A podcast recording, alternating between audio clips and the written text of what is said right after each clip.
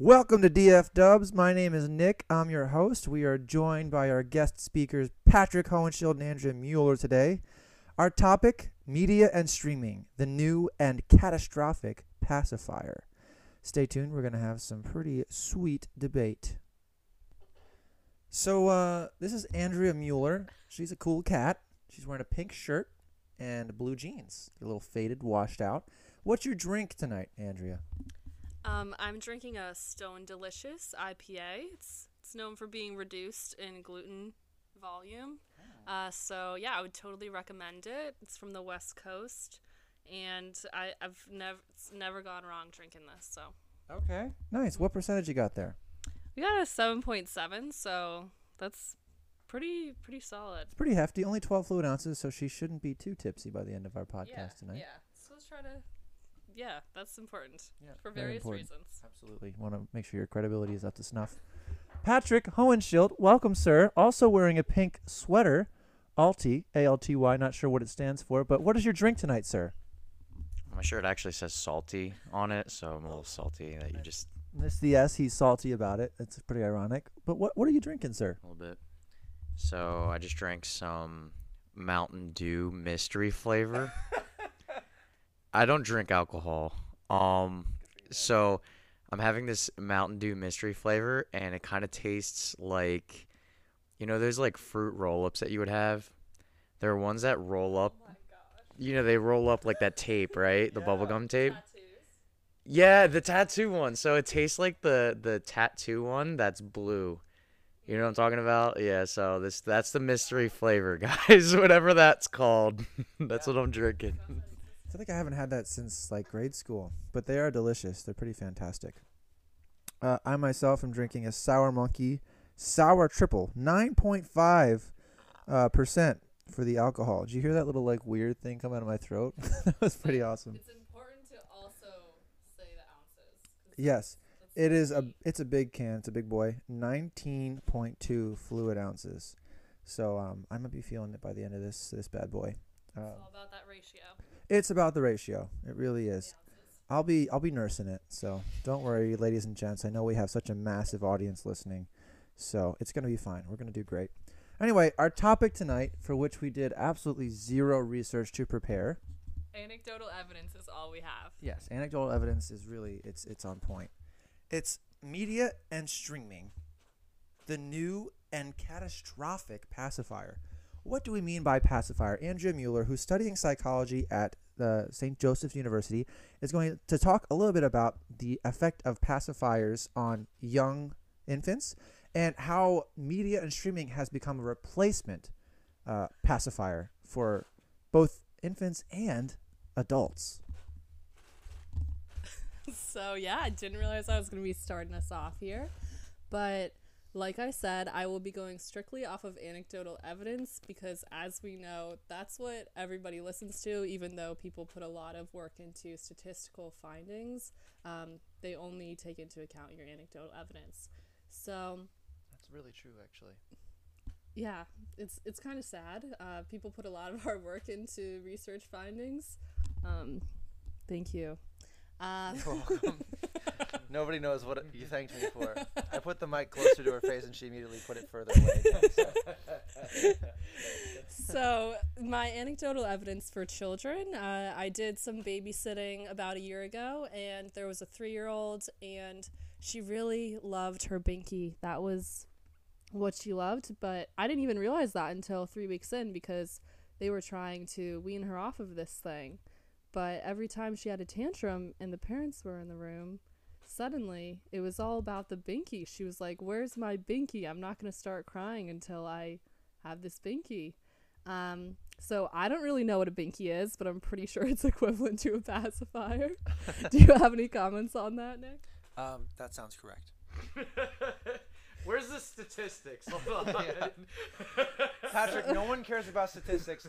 We just Please. want anecdotal evidence. Tell me a story. Have you and- used uh, a yeah. binky before, Andrea? Personal experience, go. Just, t- just entertain me, and I'll believe what you say. Okay, well, I'm I'm gonna I'm gonna get us off this tangent and get us back to this situation because this binky was a source of comfort for her. It really doesn't make sense to us, but she loved this thing, and that was what she focused on most when she was in times of distress, suffering, all of the pain in the world, really. Because when you're a child, everything is so much more emotional than you could ever imagine because this is the end of the world. This is your present moment. So now I'm going to pass it off to Nick to start us off with how we too have lots of pacifiers in our lives as adults because we deal with these same emotions and we don't know how to go forward with them because a lot of times we don't realize what the best coping mechanisms are. Um, so we search for pacifiers. Well said, Andrea. You know, I think as kids, we have that pacifier. We just pop it right in the mouth. We're crying, and then we're pacified. We are completely occupied with whatever it is that's now, you know, just kind of making us feel satisfied. Everything else seems to just kind of go away. We're distracted. As adults, I kind of feel as though we have a replacement pacifier. Instead of just popping some rubber in my mouth, that sounded weird. Um, um, no, we're keeping it in. That's gold. We're keeping that bad boy in there. Um, Bring on the And pacifier and for Andrea, that's right. instead of popping some rubber in my mouth, I'm going to take my smartphone out, or I'm going to watch some Netflix, or I'm going to go on social media and TikTok and Instagram, and I'm going to look for those dopamine hits. Where you ever see how, like, when you're going on public transportation or even in a classroom, like one student takes their phone out, it's contagious. Other people start to take their phone out, or even just in social settings, like you look around at a restaurant, people are you see families with their phones out at the dinner table, because when there's an unpleasant experience and we're we're exposed to the slightest amount of discomfort, mm. the slightest amount of awkwardness, what's our pacifier? What do we turn to? We turn to our phones. We go to the internet, media, and streaming. And we're able to scroll through these customized, personalized feeds that give us these tiny little dopamine bur- bursts that we convince ourselves are enough to satisfy our hearts when really it's just enough to distract us to get through this moment of discomfort. And uh, are you raising your hand? yeah, I have a question. You you don't have to raise your hand. We're just we're just chilling. But what's what's up? Okay. So I have a question for the class. Um, so someone told me recently that virtue grows in desolation. And that's something that I'm unsure about. So I don't know if that's really true. So that's question number one. But question number two is could pacifiers sometimes be useful to us in these moments of desolation to keep our eyes focused on virtue? You know, I think that's an excellent question. It depends on what you mean by the word desolation. Because if you mean desolation in the sense of like emotional desolation, uh, where we're experiencing a low in life and we're forced to turn to some sort of higher power, I think that could be a real opportunity for virtue. If you're talking about like spiritual desolation, where you're experiencing a dryness in prayer or you're not feeling like the consolations of God, um, you know, I think that could actually be an opportunity for temptation to turn to media as a distraction from God when really we should still lean into Him in prayer, even if we can't feel Him. So it will be tempting to kind of, I don't know. I think it really depends on what you mean by the word desolation because there's different definitions for that. So that's my response to that. Um, my man Patrick has been patiently and quietly waiting over here. He's got some some knowledge to drop on us, some wisdom to offer. Patrick, I'm curious. Um, you you might be able to offer us some insight into the idea of how adults use media to distract themselves and the negative psychological impact that that can have, and maybe a population that doesn't have access to media. Um, I know you work with the homeless, with psychology. Maybe they don't have access to like streaming and media the way that the average individual might.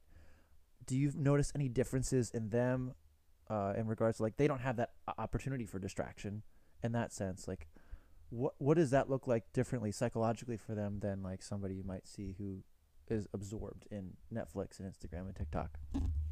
Yeah. So, what we're looking at with the question at hand is people that are trying to cope with reality. So, we talk about the uncomfortable experiences where, say, you're with people in community, you end up feeling the pains of reality together. And what happens? Usually, someone will say something, Hey, are you okay? Right? So it's ironic, right? On one hand, we can turn to media and say, hey, everybody, look at this. Look at what's happening right now, right? And then you shine a light on the uncomfortable. So a lot of the work I do has to do with things like stigma. Can you really handle and confront your wounds being exposed in a radical way? That uncomfortability that, hey, there's something that's very unhealthy that's going on, and how can we change this? How can we shift that? I think there's something to be said about wanting to regulate yourself so that you're not feeling uncomfortable all the time. We can't just operate that way all the time. Like, you know, some people are single mothers and they have to work multiple jobs and then they have to do all the household things. They don't have time to make social ties. They can't take care of themselves. Forget about a mental health day. I mean, this ends up affecting a lot of people, right? So the topic is essentially is coping skill, right? Do you necessarily have to just do media? No, not necessarily. Some people might be coping with um, things through using drugs, or they could be doing it through sex. All these kinds of tactics that we're using to kind of escape this uncomfortable reality. Do we look at what is healthy and unhealthy? Well, first off, we're going to look at ourselves as healthy or unhealthy. Usually, pain Pain is something that our body alerts us to when something's going wrong. And if you look at it, the same parts of your brain that are associated with abandonment, right, are also associated with pain. So when people feel abandoned, they don't have, you know, social connections to expose their wounds to when they're alone or when they're going through difficulties. Hey, look at this, right? Look at this problem that's going on. For people that naturally are vigilant. Hey, I know something's wrong, right? They're alone and they're literally left to their own devices, right? So, how do we make that pain go away? I mean, yeah, it's being able to what psychologists would call co-regulate, right? Have other people that they can share this with so that they don't feel alone. And I think that's that's the trickiest thing is, right? Like if you don't know necessarily how to do that, it's very difficult. Empathy is required. Empathy is like the natural pacifier, right? Baby starts crying, mom comes to the rescue, baby feels much better and is comforted, and then baby can go on and do its thing, right? So when it doesn't have that, you see people they they zone out, they tune out, they're not experiencing reality for what it is, right? I think that's a really good point, and I think both of you guys are kind of hitting on some a similar theme, which is, you know, correct me if I'm wrong, but when human beings are dissatisfied with their experience of reality, they're experiencing discomfort, they seek an escape in some way, and we kind of turn. We have a tendency to turn to these unhealthy coping mechanisms, whether it be media, streaming, sex, drugs, whatever it is Patrick, could you offer maybe as a therapist, and especially working with a you know clientele who are experiencing homelessness, could you offer us um, some positive coping mechanisms that we could use as opposed to these unhealthy ones? Yeah, I would say that uh, starting one one step at a time. What is the next best thing that I can do? Right, always asking that. So this exists when you're going through it right? Like your nervous system is engaged, you're feeling raw, vulnerable, authentic. This is something that is is can be done at any stage. So say you are comfortable and you're regulated. This is where I think the crux of this podcast really exists is you have already been regulated. Now nothing new is happening, right? So then you have to ask yourself, and I'm one of them as well. And I, I want everyone that's listening to this to understand this. Like, what is the next best thing that you can do And this is also reactive versus proactive. Now that I am regulated, what do I get to do? Because I also have to ask myself if I'm not regulated, what can I do? You have to ask yourself that to that extent, not in a negative format that, hey, I can't do anything. This is all I can do. It's, hey, I know right now I need to go talk to a friend. I need someone to help me through this, right?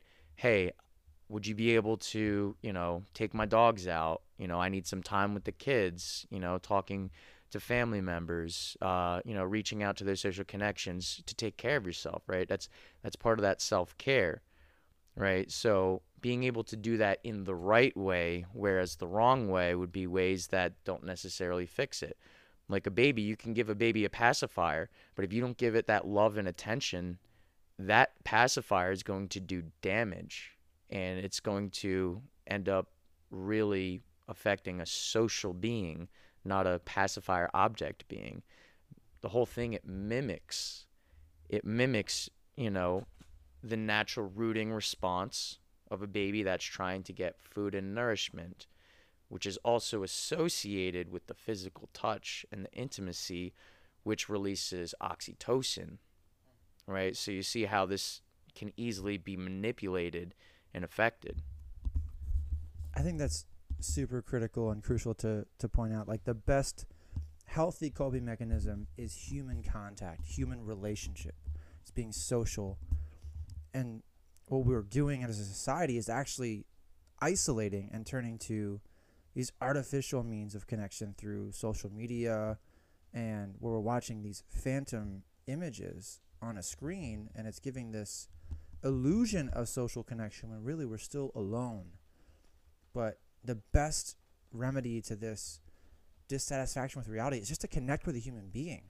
And to be honest, I really felt God tugging on my heart in prayer recently to do that more and to appreciate the human encounters that I have. Like like just the incredible majesty of encountering another human person with free will and an intellect is incredible. Like I think that's most highlighted in like zombie apocalypse movies or just apocalypse movies in general when no, I'm serious.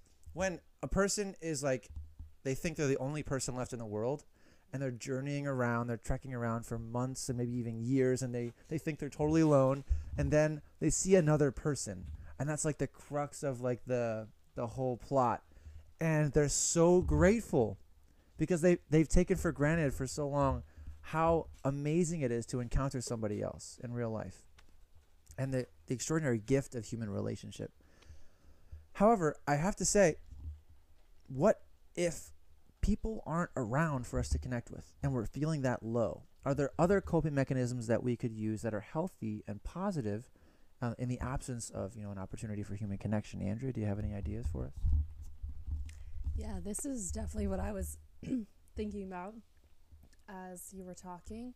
I know there's a lot of people out there who are hungry for social connection, and often in our deepest moments of desolation, it's because, like Patrick was touching on, we're crying out for people's affection and intimacy and empathy and relatedness. And I primarily investigate the emotion of awe or wonder, which is psychology defines it as an, an, emotion of vastness, perceiving the vastness of the world and our place and our connectedness to it. And this emotion has been shown to increase mental well being um, correlationally as well as experimentally. So that means there's a cause and effect of when you're exposed to awe more often, you're going to have higher mental well being. And you might be wondering what is awe and awe, like I said, is experiences of vastness that can be in various different domains. So that can be listening to music, art, um, watching a movie sometimes in um, in some forms, um, but also spiritual experiences, religious experiences, and it really gets at the idea that you um, people talk about this experience of being alone in a crowded room and i think a lot of people experience this and i think that social media is really a metaphor for this experience of being alone in a crowded room on a meta scale you got that.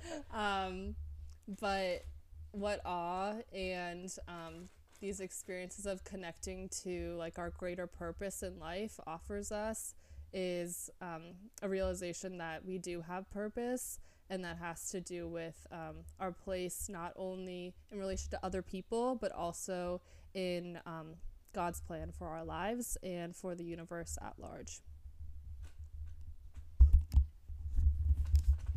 Yeah, so going off that, um, I think awe and wonder is so huge. Like, do we have awe and wonder of the people around us, or are we treating, you know, the people around us like they're used socks that, you know, just get tossed over? Um, this is actually something I was talking with uh, Nick. So, Nick and I are roommates um, at CCYA. And um, we were talking about this, right? Like, you know, I'm really grateful for having Nick in my life, and you know, I, I make sure to let him know. And one of the things that really caused me to have wonder was, you know, he talks about me having homeless clients, right? But uh, we were driving in a car once, and Nick was just like, he's just being himself, right? He rolls down the window, and he's like, like this homeless person, you know, who's asking for for money, right? Like, you know, that's typically what they do. Like, genuine encounter with Nick.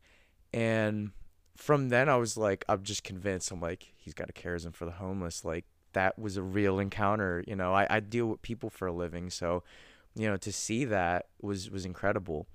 Um, and speaking of awe and wonder, so I just went to uh, Tony Robbins' Unleash the Power Within and completely awe-inspiring and through it i end up i end up like calling nick or i think i texted him like nick you need to do real estate. Like like you need to do this. So because like think of it like we have these unique gifts and talents that like are written on us. They're written on our hearts. And like you know we're comfortable with what we do have right? But then it's like what i was saying earlier is like you know taking that next step right? What is the next best thing i can do? Like i am regulated i do have a place to live. I am okay. My immediate needs are taken care of right? So what extent are my immediate needs becoming a pacifier right? Versus like taking that to that next step right? And then being able to see like hey like I'm uncomfortable, but what is the healthy way that I can go and regulate myself as I do this? And when you look at virtue, the life of virtue, you have uh, the virtue of magnanimity, which magnan, right, which would be large, and then anonym, anonymity. I apologize. that means soul, right? To be a large soul. So to do some, to do something great would be to expand yourself right, for the sake of others, right, to go outside of the safety of where the crowd is, right? So we talk about social influence. Everybody around us, they have what their rituals, their norms, what they're used to, and then they have things that deviate from it, right? Are you willing to deviate from the masses, which is intrinsically good, right? You need to co regulate. You can do that in a healthy way are we able to deviate to some degree from that in light of it, right? It's like a platform of privilege that we can take that. We could take, hey, I'm comfortable now. Now what can I do, right? To take that to the next level, to be able to do something even greater, right? To get out of the fray and to be uncomfortable, right? And then the question is, like, why would anyone do that?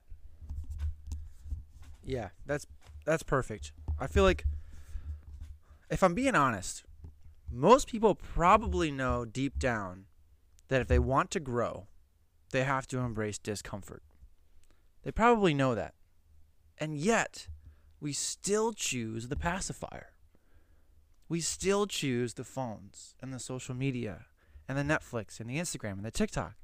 And I'm wondering, what is it that keeps us coming back to these things that we know are not ultimately going to be good for our our overall growth as persons. And I'm wondering are there concrete tips that we can use to conquer those momentary battles where we feel tempted to take that phone out or to, you know, take the computer out or maybe we're at work and we're on, you know, the Instagram or or scrolling through the Google feed or whatever it is like what are some concrete things that we can do to really defeat these these giants in our lives that are distracting us from becoming the best versions of ourselves. Do either of you guys have any ideas? Sure. Patrick. So I think one of the things that can help with this is training the nervous system. Easier said than done. So let me explain what I mean by training the nervous system. keep it anecdotal. Do okay, all right. Take a cold shower, right? Ooh. Right? So I like to do this towards the end of my showers. I haven't done it my last two showers. I will be honest, right? Sometimes it's hard for people to be honest. Oh, you're saying the cold, the hot most of the time, and then the cold shock at the end. Cold shock right at the end, Ah, right? I've done that. Exactly, helpful, exactly. actually. Yeah, yeah. Right? You know, starting fix your bed at the beginning of the day. Like, you know, get this get this stuff started so then so then the next stages of what you do, it's already programmed, right? It's already started. So a lot of things can depend on the rituals that we have. So I think starting in baby steps can help, right? But, you know, if you want to make yourself very uncomfortable, I think it requires, you know, being challenged, right? Sometimes that's being around people that are going to challenge you, right? Hey, can I surround myself by people that will challenge, you know? Am I putting out subconscious cues to other people that are saying, don't challenge me, right? I don't want more, right? Hey, and really being able to sit with that awareness, right? Okay, well, I'm having a radical audit how much of my life is surrounded by people that are challenging me and how much of my life am i surrounding my, myself with people that are not challenging me and what can i do about that right so you are responsible for the decisions that you make in your own life right so yeah i mean i think with anything right so say you feel uncomfortable a good coping skill can be mindfulness be aware of that be aware of the reactions that come to minds when you're getting challenged of how you're living the life or you're seeing it, you're looking at it for what it is. You know, we could say it as a scientist objectively, but it's really hard to do when you're doing that yourself. You know, sometimes you could see it on the outside world, right? Someone will give you feedback of, hey, this is ridiculous. And, you know, you don't even know the person, but your society or your tribe has had a blind spot where neither of you was challenging each other, right? I know this from one of my one of my closest friends. He lost like 110 pounds in like a year. It was like a radical change. Like you could hear the the vitality in his voice, right? Like and like growing up, like all his family members, you know, they have extra weight on them. So he was grown in this culture where like this is okay and no one's going to challenge each other on this, right? And it wasn't until he started challenging himself that, you know, he woke up to it and then he, he would look around and, you know, he's like kind of upset. He's like, "Why are you guys doing this?" right? So his he's now speaking out of terms of the tribe like, "Why are you, you know, hello, like dude, health, hello." It's like uh, you know, the al- uh, the what is that? The allegory of the cave where um you know, if anyone knows the allegory of the cave, it's kind of a similar situation. Explain reality to someone that doesn't understand it. Like, explain your perception of, say, health to someone that doesn't have that. It's very difficult because person doesn't have a reference experience in their brain. So, you know, you could say, hey, use your imagination, right? Or you can use your personal anecdote look what I've done. Look at the changes that I made in my life. And hey, you know what? Maybe you might get something from it. It might inspire you to do something better. I can tell you from this side of it, it does get better. Yeah. I think it's so important to surround ourselves with people who are going to challenge us. That's a really good point, Patrick, because the people that we hang out with have such an impact on us, for better or worse. and it's really we really don't have much control over that. Like peer pressure is such a real force in our lives, and I tell that to my students. I'm a teacher. I teach uh, high school theology, and we get to talk about some deep topics. I teach, you know, inner city students in West Philly. But the point is, a lot of my students surround themselves with individuals who are not a good influence, and I see how negatively it impacts their behavior and their habits of behavior. And once we develop bad habits, it's hard to break them. And it's even harder to break them if we have individuals in our our social our social groups, our inner groups, right, our inner circles, that are telling us to do the wrong things. You know, and, and with high schoolers, it's especially bad because they're seeing those people every day over and over. It's a repetitive cycle. But I think as young adults and older adults, we have more freedom to kind of associate with different individuals if we want to. Um, you know, in high school, you're kind of stuck with those people. But once you graduate from that level, I think we do have a, a greater level of freedom to break those those um, you know relationships that are unhealthy and surround ourselves with people who are going to lift us up and help us. And we can you know it, it looks maybe uncool to some people but we have to look in the right places you know looking in church communities or in in like groups maybe you're, you're struggling with drug addiction or um, other sorts of addiction like 12 step groups are really great places to find people who are trying to to be better and to grow in their lives. Um, but also just like you know catholic young adult groups like ccya um, a great place to find people who are, are trying to strive for virtue and be a good influence on you and to find genuine true friends who are going to lift you up instead of tear you down. So excellent point on that patrick Andrea did you have any final thoughts before we close out I did. Thank you.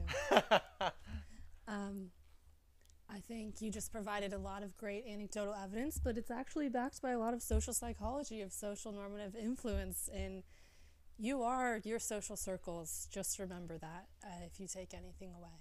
Um, but I think what I wanted to go back to is the fact that we seek out these things in media. Um, I'm right there with you. I seek out media every day because um, it's it's a good. There's a good in there that we're searching for, which is connectedness to other people. Um, I think that's the main thing that we're searching for in that, in a sense of purpose that is underlying that. Um, and so I, I don't think being hard on yourself in these situations is always the best thing because you have to also acknowledge that there is a desire that is coming from um, that is like rooted uh, is creating that motivation within you. And i think that also goes back to how you have to um, acknowledge the fact that you have those desires instead of stifling them um, in the way that media so often does. And it's also these stories that we're seeking because when we watch a Netflix show, when we follow anyone on social media, we're seeking to understand their story and we're also hoping to become a part of a greater story. And I think um, for me, recently, I think I struggle most with understanding where my place is in the story uh, of the universe, of God's story for my life, um, because providence so often doesn't make sense to us when we try to line everything up. Um, but something I've been reading recently really acquainted me with the fact that the present moment is the only place where we can find God's providence, and each and every moment is speaking to us, and it's a conversation, it's a communication from our Creator. And I, that's really the biggest thing I have to hit on is that's the only thing that helps me to understand that I am a part of a greater story. I think that's beautifully said, Andrea. You know, when in doubt, really, the best thing we can do is to turn to the Lord Jesus and to accept His grace for us. And, you know, He's going to put people in our lives that are good for us, but ultimately, He is the greatest good. And drawing close to Him in prayer is, is going to be the thing that satisfies our hearts most deeply and fully. I just want to thank Andrea and Patrick for joining us on our podcast today It was kind of a spur of the moment decision. I know it's been a long time since we had our first episode, and uh, I, you know, I'm hoping to to pump out some new ones um, in the not too far off future, the not too distant future. So, um, yeah, thanks so much for tuning in, guys. I hope you're having a super blessed week and year so far. As we approach the new year, uh, let's try to make those new habits, those those new friendships that are gonna lift us up. And if we feel tempted to take that phone out or or turn to that unhealthy coping mechanism with streaming or media, let's do something else instead. Let's offer up a prayer. Let's take a deep breath or a minute of deep breaths. Let's text a, a good solid friend or, or let's open a book, you know, or let's do some exercise, do something that's actually going to be productive for us and, and helpful and put us in the right direction. Uh, I'm Nick, your host. This is DF Dubs. We are down for whatever, and we're open to God's will, trying to make the world a much, much better place. In Jesus' name, amen. Oh, thank you.